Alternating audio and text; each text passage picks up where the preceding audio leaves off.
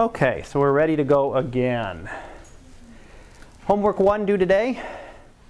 If you have it now, I'll take it after class. Don't turn it in right now. Wait till after class or between class and lab, and I'll take it. Or if you haven't finished, if you're still working on it, if you have questions to go over, you know, you can email it to me. As long as I get it before the end of the day today, I still accept it.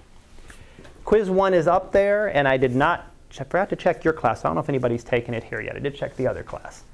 But that's available through Sunday, and I've covered about 95% of the material. There's only about three or four slides left for chapter one, so we're almost done with chapter one. And then we'll head on to chapter two for most of the day today. But that is available through Sunday, so make sure you go in and take that. Um, exam one, chapters zero through two for this class, is the 9th of September, and the way I'm seeing it right now, we should make it through all those chapters because we are almost completely done with chapter one. So I'll be well into chapter two today and then be able to finish that up on Wednesday. So you should be set for having chapter zero through two exam complete. And it will be on Friday regardless. If I don't quite make it through all of chapter two, I will just cut that part off of the exam. So you won't, I won't test you on the material I haven't covered yet. But I'm looking right now, you know, barring a snow day on Wednesday or a water main break or all those wonderful things that happen around here, you know, you never know. You know, or just no water, the, no water pressure in the building, you know, who knows. But barring that, we should be on, we're online for the correct, to hit the correct exam, a correct date time for the exam. And then although what I might do that day, try to think of how to do that the best, because you won't need the whole, you don't, you don't need two hours for the exam. It'll be a one hour exam. So I'm probably going to do the lab the first hour. That way you can take your exam the second hour, and when you're done, you can just leave. I mean, you don't have to hang around here. So we'll do the lab first. When you're done with the lab, then you can take the exam. Done with the exam, you know, you're done. Instead of making you take the exam, and a lot of people will finish mine in, you know, 25, 30 minutes, and I don't want to, then you got to come wait a half an hour, come back for lab. Seems a little silly. So I'll do it, we'll do, we'll do the class the other way around that day. I'll just come in, we'll do the lab. Of course, if you have questions for the exam, you're welcome to ask me first. You know, I'll be happy to go over anything that you have a concern about. I'll be, you know, just ask me.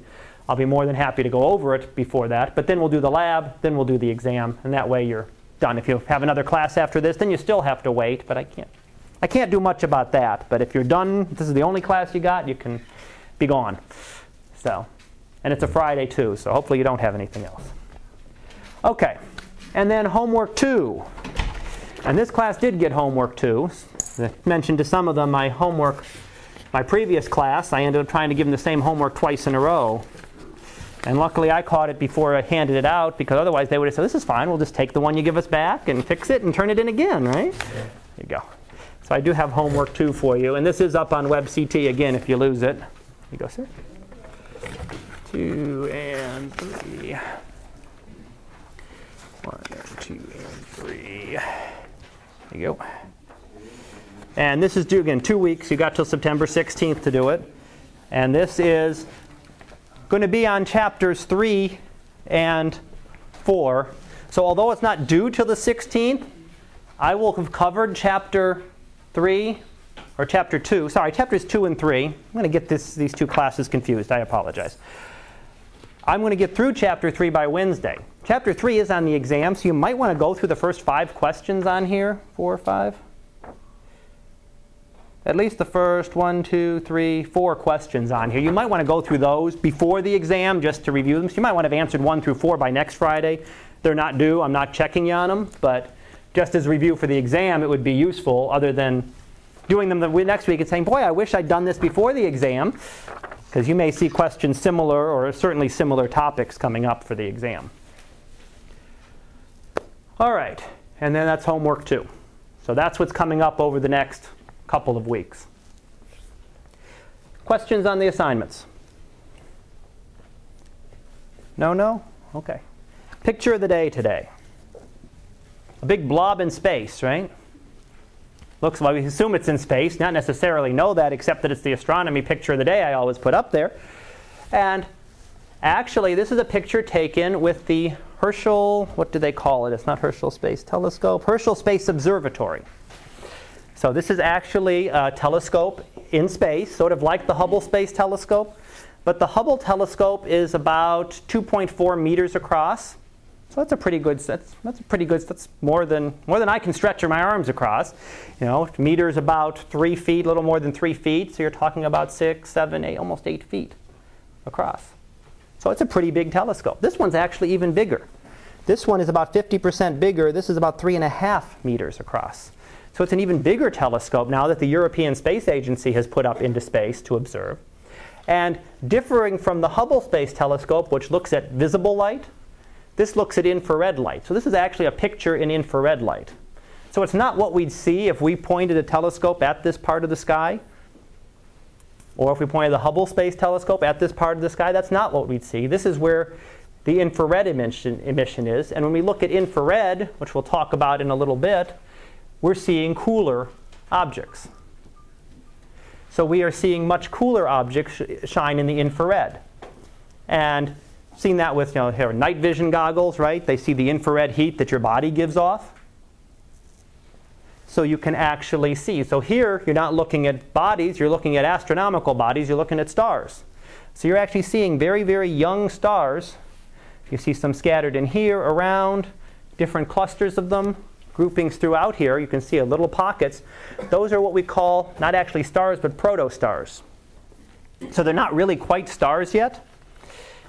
In order to be a star, an object has to produce its own energy. So it has to be big enough that it's fusing hydrogen into helium in its core, like the sun does. So these aren't quite doing that yet. They're just still in the process of contracting to get up to those temperatures needed. And we'll talk about this all in more in great detail coming up in a few weeks. But when we look at them, they're shrouded by all this dust and gas.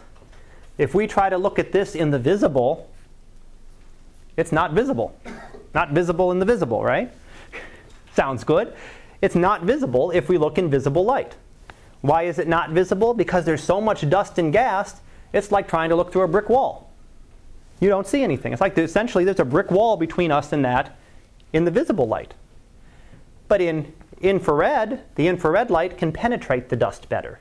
So when we want to look at these stellar nurseries, we use infrared light. And we can and that actually we can see that coming from we can see the infrared light coming from them. And it's sort of the same way that you can you know, visible light's not getting through the walls. We have some windows here, but if we didn't have windows, you know, we get we getting no light from the outside. No visible light would get through. But radio waves still get through.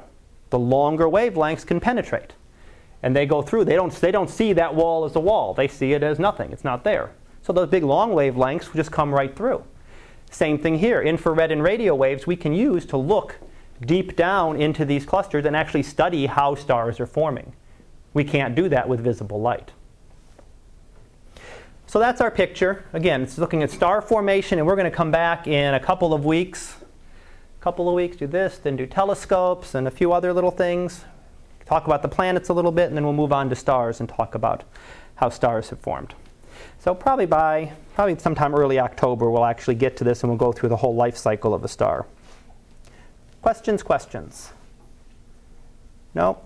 I know. You're stuck with me for two hours today, so. Okay, let's see. We want to do from here. And this is what we were looking at last time. we were looking at, I'd gone through, I'd gone through this slide pretty well last time. We looked at the, the objects actually orbit a common center of mass. So when we talk about the Earth orbiting the Sun, it's not exactly right. The Earth and the Sun orbit each other. The Moon orbits the Earth? Well, not really. The Moon and the Earth orbit each other. The problem is that to this scale, you know, you have one person one bigger one big person that's gigantic and you have one little teeny tiny person because compared to the sun the earth is not the earth's a little speck you know to this to the scale of this you know the earth is here you've got a little speck of dust that's the earth so it's essentially nothing so that orbit is actually very very close to the center of the sun but actual truth really everything is orbiting each other so all the groups orbit together, and when you have more than one planet, it gets a lot more complicated. This is easy to think about when you're talking about one, two sets of objects orbiting each other. But what about when you have the Earth and Jupiter both orbiting the Sun? Well, then the orbits get even more complicated. because not only does the sun, which is the strongest, pull on Jupiter and Earth, but Jupiter pulls on the Earth, the Earth pulls on Jupiter. That changes things a little bit depending on where they are. Sometimes Jupiter's a little bit closer to Earth, sometimes it's further away. When it's closer, it pulls a lot harder. When it's further away, it pulls a lot less. Now, again, for the Earth, we're far enough away and the Sun is so much more massive than Jupiter, it doesn't make a big difference. For little things like comets, it does. So when a comet happens to pass close to Jupiter, it can change its orbit tremendously. So if it happens to pass close to Jupiter or the Earth or Saturn or any of the other planets, it actually can change its orbit significantly. Alrighty, so that's where we finished up last time. And then the last slide for the chapter, I didn't even, didn't even realize when I showed it to you, it's really the last slide before the review. So we were almost completely done with chapter 1. But these are looking again, looking at Kepler's laws. Kepler's laws are really Kepler did the, Kepler figured out his laws by looking at data. So he looked at Tycho's data and his observations and made laws based on what he saw. There was no physical meaning to them, any more than there was physical meaning that, you know, for epicycles. They were a device that worked to predict the positions, positions of the planets. So we could use them to predict where the planets were going to be. Kepler's were the same way. He said the orbits were ellipses, but he didn't know why. I mean, he didn't know why they'd have to be ellipses. He just said this is what they are. Newton's law, Newton actually came through, and Newton developed his whole science of physics and gravity. And in order to do all these calculations, he actually had to invent a whole new branch of mathematics that everybody loves if you've gotten there, if you've taken calculus. That was invented by Newton. So he actually had to invent the whole. In order to solve a problem in, in gravity, he had to develop calculus because there was no such thing as calculus. He had to develop that whole branch of mathematics in order to solve the problem. So, in order to do all that, he could then predict, based on his theory of gravity, he could predict and say that all of Kepler's laws followed directly from his theory of gravity. So he verified that he gave a physical reason as to why Kepler's laws actually occur. So, why do the planets move faster when they're closer to the sun? Again, without gravity, that doesn't mean anything. Why do they move faster then? It doesn't, you know, if you think about gravity, it makes sense. But when you don't think about it in terms of gravity, does it really matter? Why should the planet move faster then? It doesn't matter. It could move faster over here or over there. You need that physical basis of gravity in order to be able to explain it. And he could also prove Kepler's third law, a cubed equals p squared, based on his. So he could actually take his equations and work with them, and he could actually prove that Kepler's third law comes out in much more detail. He could come up with it from his laws of gravity. So he was actually able to do things and give things a physical, a scientific basis that they did not have before that they did not have on Kepler. Kepler's were all based just on observations. Here's what I see and here's what works. Kepler's law, for example, Kepler's third law worked for the solar system. So it worked for all the planets in the solar system. When Newton redid it, it came up with a much more complicated form, not that a cubed equals p squared, which is relatively simple, but he came up with a much more complicated form with some big old constant in it. But it means that you could use his law to determine masses anywhere in the universe. So I could look at two stars orbiting each other, and I can determine the mass of that system. I could look at stars orbiting a galaxy, or galaxies orbiting each other, and do the same kind of thing. If I can determine the orbits, I can use Newton's version of Kepler's third law to determine masses.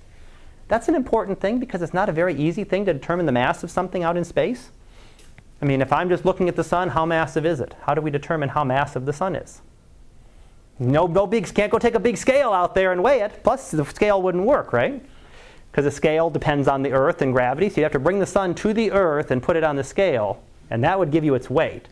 Now you can determine the mass. Mass, is, of course, is different than weight. Mass is out there, but in terms of measuring it, you know, how are you going to do it out in space? How are you going to measure even the mass of the moon? This is our way of actually being able to determine masses. And we'll find that we'll come back to this when we talk about stars, when we talk about galaxies that we actually come back to this type of method to actually determine masses. There's a few other things that we can use too, but there's no, you know, no easy way. Just in astronomy, you're, all you can do is look. You know, you can't go, can't go touch the sun and see what it, what it is or what it's made of. You have to, all you can do is use the light that's coming from it. And most of the pictures here, I'm just showing you are kind of what I showed you before. But for a large planet, for example, and there's the sun, well, it might, the sun makes some little teeny tiny orbit within itself. But it is, there is actually an orbit there, something very small, but there is actually an orbit. So they orbit around a common focus. So the sun has an orbit, and the planet has an orbit. If you look at them as two much bigger objects, for example, if you had two stars orbiting each other that were about the same mass, like the sun, they'd both move very significantly. They'd both move just as much. As you get small, as one mass gets much larger than the other, so here they're the same, here this one is twice as big, here it's many times bigger, the orbit of the more massive objects just gets smaller. So that, that was the rest of Newton's laws that I wanted to cover. So are there any questions before I do the review and then jump into chapter two so we can have everything ready for the exam? Okay. So just as a summary, and again, this is everything we've covered over in this chapter. The first models of the solar system were geocentric. They could explain retrograde motion, but not easily. So we could go through and say, you know, we can predict the positions of the planets based on this model. The Earth's at the center, and Mars moves around it, but it doesn't move around it in a circle. It moves around it in 10 circles on top of circles. But we can still predict the, we can still predict the position. That was the important thing that they cared about. You know, it didn't have to be the exact right model, didn't have to be the way things were, but it worked to predict the positions. The problem was, as we got more and more good measurements, as equipment got better, then it was very hard. It got, this, it got more and more complicated. And you couldn't just throw a few more lines of code into your computer program. You needed a few more mathematicians working to do all the calculations you needed to predict where Mars was going to be, you know, one year from now. And then when you found out it was different, then you had to go back and add more circles. So it got very complicated, and it couldn't very easily explain retrograde motion. The heliocentric model explains retrograde motion intuitively. We're passing the other planet. So if we're passing it, it looks like it's going backwards for a short time. As I said, passing a car on the highway is a similar kind of thing.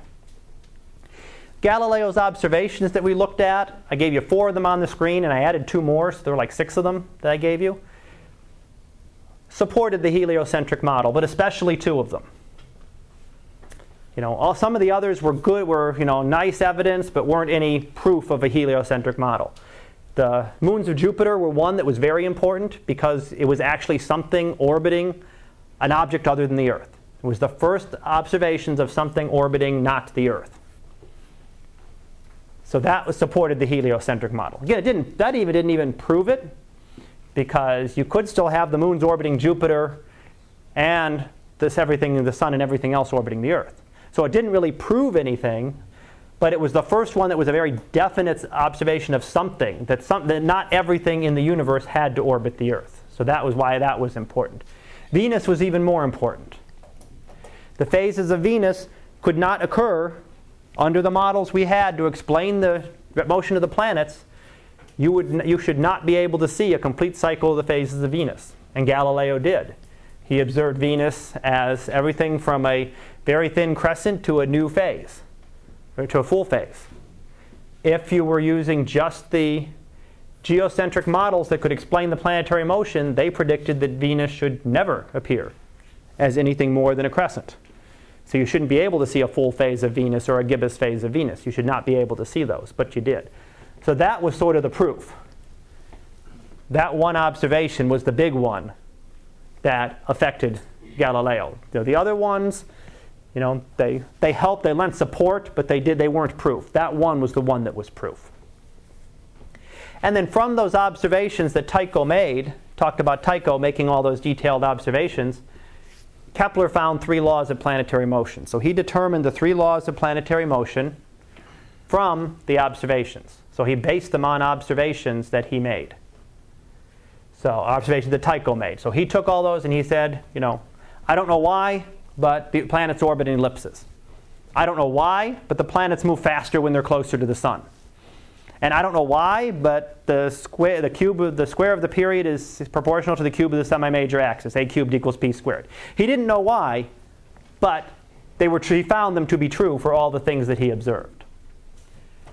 Then finally, Kepler's theories were explained by Newton. So when we go through Newton and Newton's law of gravity and calculus and all the de- big details there that Newton developed, then he was able to explain exactly why. You know, if Newton had come earlier, he could have been able to predict. He could have made the come and made the prediction that said, you know, okay, the planet should be doing this. You know, my law of gravity predicts that, you know, that this will occur, and then we could have observed it. It came in the other direction. He based his stuff on the observations, but then was able to go back and prove them. And then finally, the last, th- the last thing there, the gravitational force between two masses, that's just that Newton's law of gravity that I wrote up for you last time. GM1. So if you want to write that, if, you if you like equations, you can write that as all those words you can write as one equation.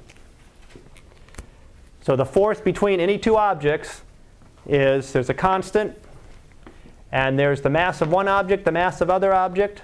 So if we double the mass of an object, we double the force. If we take the distance between them and we double the distance between them, then the force is going to go down. You can think of this as r squared is r times r. So if you double r, you double this r and you double that r, and you'd get 4 times. So if you double the distance, then the force would go down by a factor of 4. It would decrease.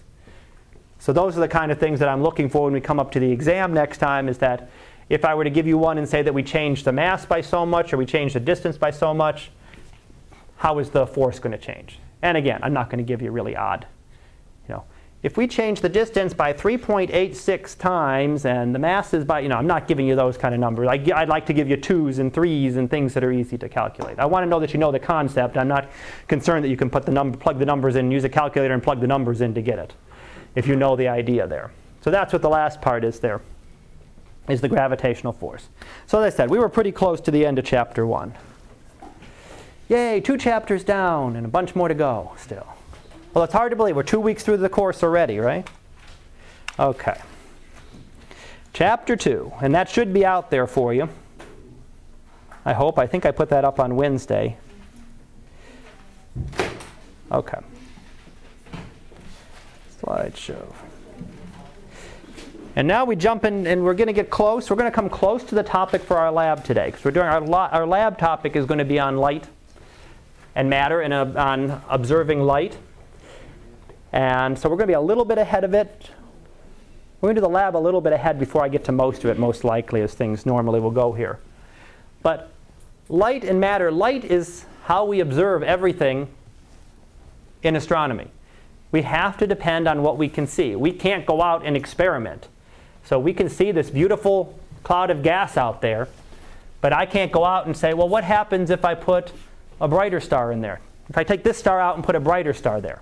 what happens to the nebula. If I take it out and put the faint, you, you, you can't go do that in astronomy, right? You know, in chemistry, I can mix different chemicals. And I say, well, what if I mix a little bit more? Or what if I put this one in? You might blow something up, but you can at least go do it. In astronomy, all I can do is look at it. So I cannot, you, you know, you have to make, in, you make inferences based on what you see. You can't just go and experiment with it. You know, what if the central temperature of the sun were 20 million degrees instead of 15 million degrees, what would happen? Well, I can't go turn up the temperature on the sun and do it. Might bake ourselves too at the same time, right? So, I mean, there's a lot of things in astronomy that light is the only thing we have. I mean, except for a few things, like we've got moon rocks, right? We've been able to go to the moon and bring pieces back. We actually have, we have, sat, we have spacecraft that have gone to every planet in the solar system now. So, since Pluto's no longer a planet and we haven't sent a spacecraft there, we've now visited every planet. So we've been able to look at those, but still, even then, what are we looking at? We're looking at just the light from them. We're still not seeing them. Mars, we've landed on and been able to sample. Venus, but even most of the planets, you know, Jupiter, we've flown around Jupiter, we've orbited Jupiter, we've sent a probe down into Jupiter, but really all we can do is observe it. We can't change anything. So it makes astronomy different than a lot of other sciences in that you can't, you can't experiment on it. You know, you can't take in geology, you can take the rock and you can analyze it and you can do lots of stuff with it. We can do that with moon rocks now. But in especially when you start when we start to the end of the class and we get out to stars and galaxies, everything is based on just what we see. So this is just the units of the chapter that we're going to go through. We're going to talk about what we learn from the sky. We're going to talk about waves. We're going to talk about the electromagnetic spectrum. So we actually see all ranges of electromagnetic of light. And you know, visible light is just a teeny tiny portion of that. So that's what we've been, and that's what we've been confined to for you know many for most of human history in terms of astronomy has been visible light. That's all we've been able to observe. And there's a lot more out there that we can see and that we're starting to use, but only in the last 50, 60, 70, about 70 to 75 years now. So relatively recent even by human time scales, you know. Spectroscopy, that's what we're doing today for lab. So We'll get to that for lab. I probably won't get through that by now, so you're going to get to the lab first, and then we'll go back and talk about it next time, which works, which works one way too. You get to actually see the materials and do a little bit with it, and then come back to spectroscopy, the formation of spectral lines, and the Doppler effect. We've heard of the Doppler effect, right? Observed the Doppler effect? Most people have. You have if you know it or not. You know, if you ever had a police car come by or an ambulance pass by you, you hear the siren coming towards you, really, really high pitched and then it slows down, and then as it goes away, it's slower pitched. That's the Doppler effect for sound. The Doppler effect for light does the same thing. It changes the wavelength of the light as objects are coming towards us or away from us. But it's the same thing. So I said something you're familiar with, maybe not by name, but you've, you've had the experience. You've seen that thing come towards you and get louder, and, or not, not louder, higher pitched and lower pitched. We'll get louder too when it's getting closer to you, but that has nothing to do with the Doppler effect. All right. So first of all, what is electromagnetic radiation? Electromagnetic radiation is transporting energy through space. And it doesn't need any physical medium through which to travel. So electromagnetic radiation is different than sound radiation. If there were no atmosphere in this room, other than us all being dead immediately, if I could stand here, you wouldn't be able to hear me. I could talk, but there's no, no medium, no atmosphere through which my, my voice would travel to you. Light, fortunately, doesn't need that to travel, which is good, right? Otherwise, nothing would travel through the vacuum of space and the sky would be dark. So we wouldn't see any sunlight, we wouldn't see any, star, any starlight. It would be awful dark and cold. So, in a way, it's a good thing that electromagnetic radiation can do that. The way it travels is through electric and magnetic fields varying. And that gets into a little more detail than we need to get through, but it, you get a changing electromagnetic field, creates a, changing electric field creates a magnetic field, and as that changes, it creates an electric field, and the thing kind of just propagates itself and travels through space. You don't need to worry about the details of that. One example is light. So here's a picture of a galaxy in visible light if we were to take that same picture, and you'll notice that in your textbook and on the slides, it's got a little scale here on the bottom where it shows, and it'll show something highlighted in red. Red just means that picture is taken in visible light. So if it's a V, that means visible light. And we'll go through the rest of the spectral classification, but this is radio, infrared, ultraviolet, X rays, and gamma rays. If we were to look at this same galaxy in the radio, it would look completely different it would not look like the same galaxy. In fact, it might not have any of the same shape. There are some galaxies where it looks like a galaxy like this, but when you look at it in the radio, it's got two big lobes going out this way. We're seeing completely different things. They're not visible in the visible. Not vis- I'm doing that. Not visible in the visible today, am I? All right. But you don't see them in the visible. But you don't, and you won't see this in the radio. You might see the very central part here, and the whole rest of the galaxy is not visible. And when you look in ultraviolet and infrared, and we'll look at some of that later, everything gives us a different view of the universe. This is all we had until the 1930s. So it's been, you know, 75 years or so that radio telescopes were invented and radio receivers were invented to actually observe radio waves from the sky. So until the 1930s, everything we knew in astronomy was just on what we could see with visible light. That was it. And even then, for the next, for a big chunk after that, we added radio waves, and radio astronomy became a very big thing. But we still, the rest of this spectrum was still closed to us. We couldn't observe X rays or gamma rays from the sky. They don't come through the atmosphere. Good thing, right? We don't really want to get bombarded by X rays and gamma rays from outer space. You know, they do bad. They, they, they're good in, in a medical sense when, you're, when they're controlled and they're taking a picture of your broken arm. But if they're just beaming down on you from space, it's kind of a good thing that our atmosphere blocks out all of these. Blocks out a lot of ultraviolet too. What gets through gets, gets through does do bad things, right? It sunburns you. And infrared, we don't get a lot of infrared coming through either. So really all we can see, and I'll come back to this in a little bit, is the visible and the radio from Earth. It took satellites to be able to observe all the rest of this. But let's go look at waves in more detail. So what is a wave? First question on your homework for the next one, huh? Transmission of energy without the physical transport of material. So when you, when you have the wave coming, the energy is being transported. You see the wave moving. And you could see this in an ocean or in a pool. If you watch the waves, the waves come to shore, right? But you might see a, uh, something bobbing out there, a ball that bobs out there. It doesn't move, right? And it's just, it might slowly move in, but it doesn't come in with that wave. It doesn't like wave picks it up and brings it in. So the wave is moving, but you're not physically transporting the material. It's not the water that's moving. The water is going up and down. The water isn't physically moving forward until you get to the wave break and it does come in. But out in, out in the middle of the ocean, it's just the water bobbing up and down. So you're not physically transporting the material. The other example I give is if we turn on the gas right? If I turn it on, you immediately hear the hiss. I'm not going to do it because we really don't want gas coming through the, through the classroom. But if you, you, immediately, you immediately hear it. So that's the sound wave coming to you. It takes a while to smell it, and those up here fir- are going to smell it first.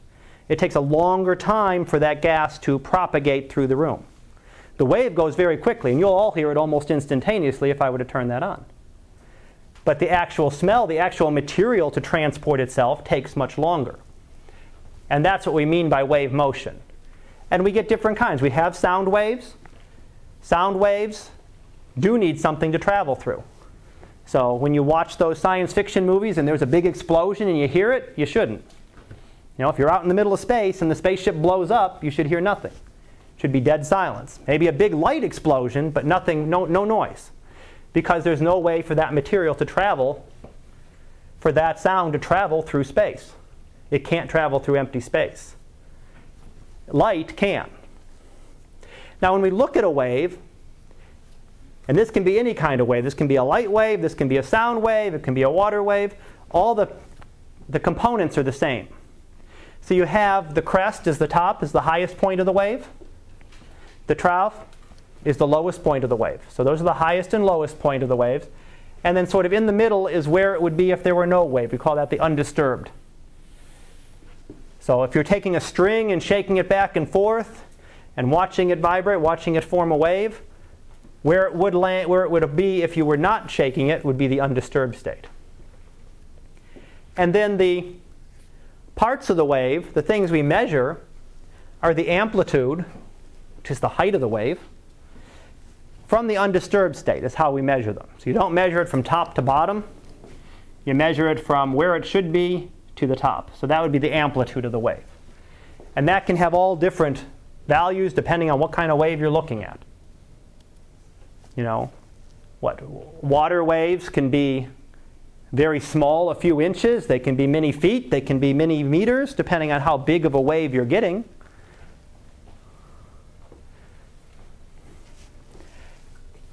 But that's the amplitude. That's how strong the wave is. The higher the amplitude, the stronger it is.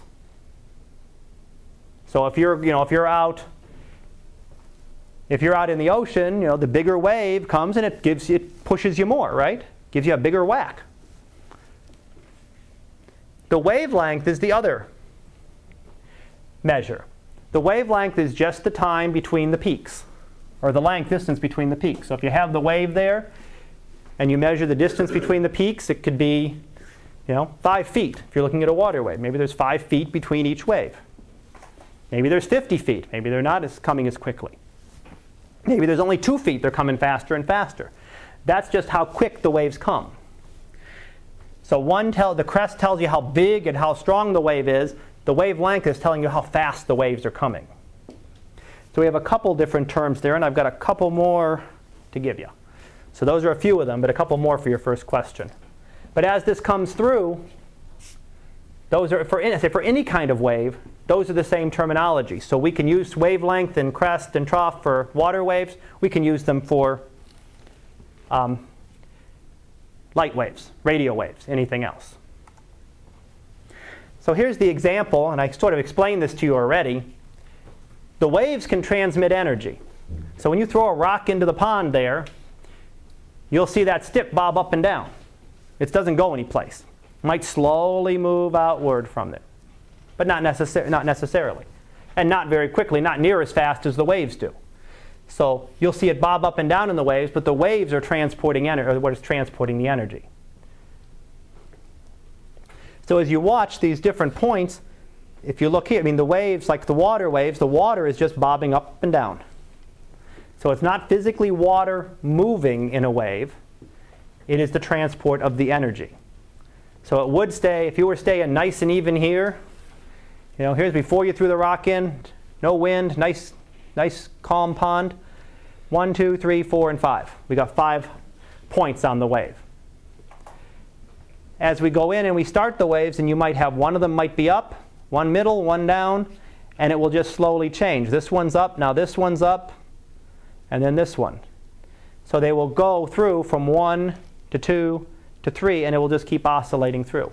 So it's transporting energy, but you see that what was at this location didn't go anyplace. So it didn't move further along. It stayed exactly where it is. It's the wave that actually travels. The example I gave you of the sound waves traveling if I were to turn on the gas. The sound waves travel through very, very quickly. It takes a much, much longer time for the actual material to transport. Now, the other ones that we get, we talked about wavelength and we talked about the amplitude. Related to the wavelength are the frequency and the period. Frequency is how many waves pass a point. So if you're standing here looking, and you can watch those water waves coming, and you can count. You know, you can wait, wait, wait, five, wait, wait one second, and have three waves come by you. Then you have three waves per second would be your frequency. If you see only one wave every other second, then you'd have half of a wave per second. So it's how many waves pass a given point every second. If it takes 10 seconds between waves, then you'd have one tenth of a wave per second. And that would be your frequency. It says how many waves pass you every single second. The period is inverse to that. The period is the time between the successive passages. So that if we have waves that are coming every 10 seconds, the period is then 10 seconds, right? There's one crest now, 10 seconds later, you get another crest coming. The frequency would then be one tenth of a wave per second. So they're inversely. If that's 10, the other is one tenth. If you have, you know, the time between, between passage of successive waves is a tenth of a second, so they're coming really quick, then how many are you getting each second? 10. 10. So your frequency would then be 10 waves per second. So frequency would be 10 waves per second, period would be a tenth of a second. They're always inversely relationships. So the period is 1 divided by the frequency, the frequency is 1 divided by the period. If you know one, you can figure out the other. And then frequency. So those are the ones we wanted to cover. And then wavelength, again, we already did. Wavelength is the distance between successive crests. We talked about that one already. Velocity is the speed. How fast are the crests moving? So it's the speed at which they're moving. And we have a relationship here. The velocity is the wavelength divided by the period. Now, the nice thing in astronomy, when we're looking at light, is that we always know the velocity. because the velocity is always the same. The velocity in astronomy for, for electromagnetic waves, then the velocity is equal to what we call c, the speed of light.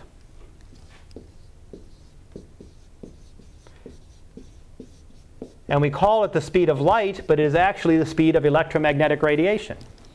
So any object, any electromagnetic wave travels at this speed, which is very close to 300,000 kilometers every second. So pretty fast.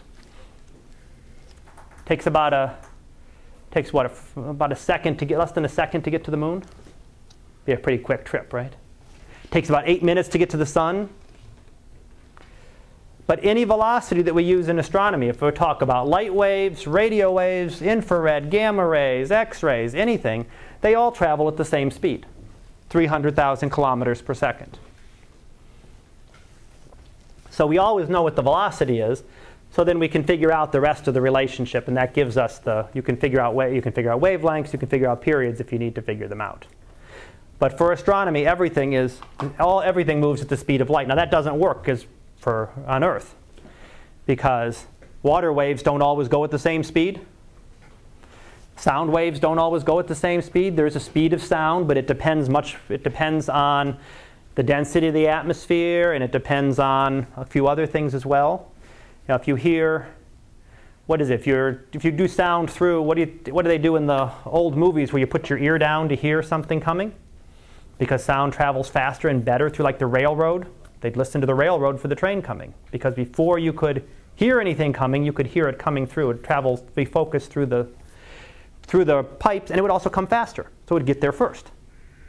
Because it's because those steel rails would be much denser than the air that they're traveling through. So sound doesn't always work because it depends on what it's traveling through. Well, so do these a little bit. Not near as much, but you know, light travels a little bit slower in the atmosphere than it does in space. So this would be the speed of light in a vacuum.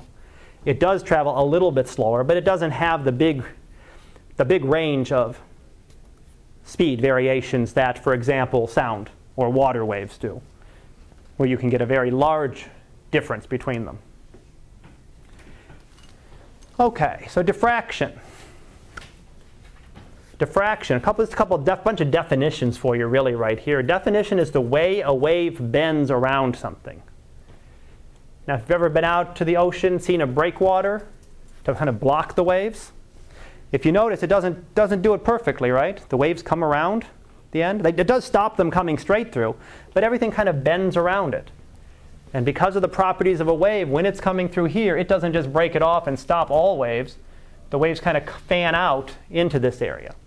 So it certainly does. It helps. I'm not saying they're not a good thing. They certainly help break the waves coming directly into the shore there. But they won't stop it completely. Light does the same thing. Light is a wave, so light does the same thing in telescopes. And it bends around it bends around anything in the way. And when we make a telescope, and we'll look at this a little bit more next time, but when we make a telescope, if you're looking straight down the tube of the telescope, there's usually a mirror down at the bottom. And there's usually another little mirror up here to focus the light back. So there's a big mirror at the bottom, a little mirror up here. Well, we don't have the science to keep that little mirror just suspended there. Right? We just want it, we don't want it just there. We don't want to block anything. So you actually have to attach that mirror to the sides. Just to hold it in place. You've got to put something there to hold it in place. And if you've ever looked at, we looked at those images of some of the images of the stars that we see. We've shown you on the pictures of the days. They're not just dots, right? They look like that. You're seeing, you're seeing the diffraction of the light around this little bits, and you're getting that. You're getting that. You're getting that extra image there. It's kind of refocusing, readjusting the light. So you're actually seeing the tele- you're seeing that in the telescope. Now we'll talk about that a little bit more. Next chapter we go into telescopes in a lot more detail. But that's just one better example of diffraction that actually applies. And we've seen some pictures like this. You'll see that in all the pictures I show of stars taken with te- any kind of telescope like this, and there's not many telescopes left that don't have a mirror of some kind. A few really old ones we'll talk about, But any of the new big modern telescopes are of this kind of design and have a second mirror there someplace to help refocus the light. The other thing we have, we had diffraction, we have interference. Waves can add together or can subtract. If you add two waves together, they can become stronger. So if you have two waves coming together, traveling the same direction at the same time, they amplify, they add together and become much stronger wave.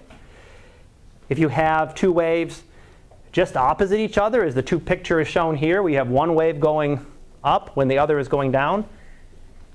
You don't get these two waves, you don't see one wave up and you know in the water, you're not going to see one wave up and one wave down, right? You're only going to see the combination. And what's left over if you add these two together is a much smaller wave. Now, one thing you get to see that example I'll give is if you go to the water park, right? They do those wave pools. I know my four-year-old loves those. So you go to the wave pool, they have all the wave, but if you're going, depending on where you are in that pool, you have some very big waves on one edge that, you know, bowl you completely over. And I usually try to take her out to the section where everything's canceling and it's just littler waves coming in in the middle. That's the same thing. I mean, the waves are being produced are just as big at the front. It's just where they're adding together. Some places, the waves on each side are adding together constructively and becoming twice as big. So you get those monster waves. Some places, they're destructively and they're not completely gone, but they're much, much lower. And you notice that if you walk around through a wave pool, you can see that there's some areas where there's lots of waves and some where there's hardly anything. And that's the same kind of thing. That's interference. And you can get the same thing with light waves. You can get light waves to cancel.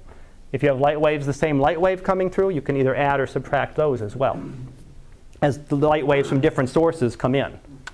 So you can actually get areas where there's no light, and you can actually get areas where there's more light. All right, let me see. Okay, we finished it. Let me finish up here, and then we'll stop. I should pretty much finish up this section. Pretty much because I've already told you all this already. Water waves, sound waves, we need to travel in something. You know, if there's no water, there's no water wave. If there's no air, we take all the air out of this room, we all suffocate, but you still wouldn't hear me talking. You know, I could be sitting here talking, but you know, you're just going to see my, see my lips move. You're not going to actually hear anything coming out because there's no medium for them which to travel. Electromagnetic waves are different. Electromagnetic waves do not need a medium. And this goes into a little more details of to how they're formed by the electric field and the magnetic field. You don't need to worry about the details of this. They're created by accelerating charged particles. That's mainly what I'm looking, looking at. So again, the big thing is electromagnetic waves can travel through space. Again, very fortunate. We can actually see the stars. We can actually get energy from the sun. If the electromagnetic waves had to have a medium, then there'd either have to be some medium permeating space, which even 100 years, 100, 150 years ago was thought, that there might be this ether that is out in space that to allow the waves to travel, to allow light to get to us, because every other wave we were familiar with needed to travel in something. We didn't have this physical understanding of how things worked. So I am going to finish up there because I'm pretty sure the next one, yeah, I think the next one's going to go on and we'll pick up the rest of this. So we're going to do a lab is a spectroscopy lab. You've got a 10 minute break up, so we got a, one guy's going to come in and help me set it up. So we're going to get that set up and do that in about 10 minutes. So you've got a 10 minute break in here. And then I'll come back and I'll give you a quick introduction as to what you're going to see and what you should see in it. And then we'll do that, do that lab. So take your break now and then we'll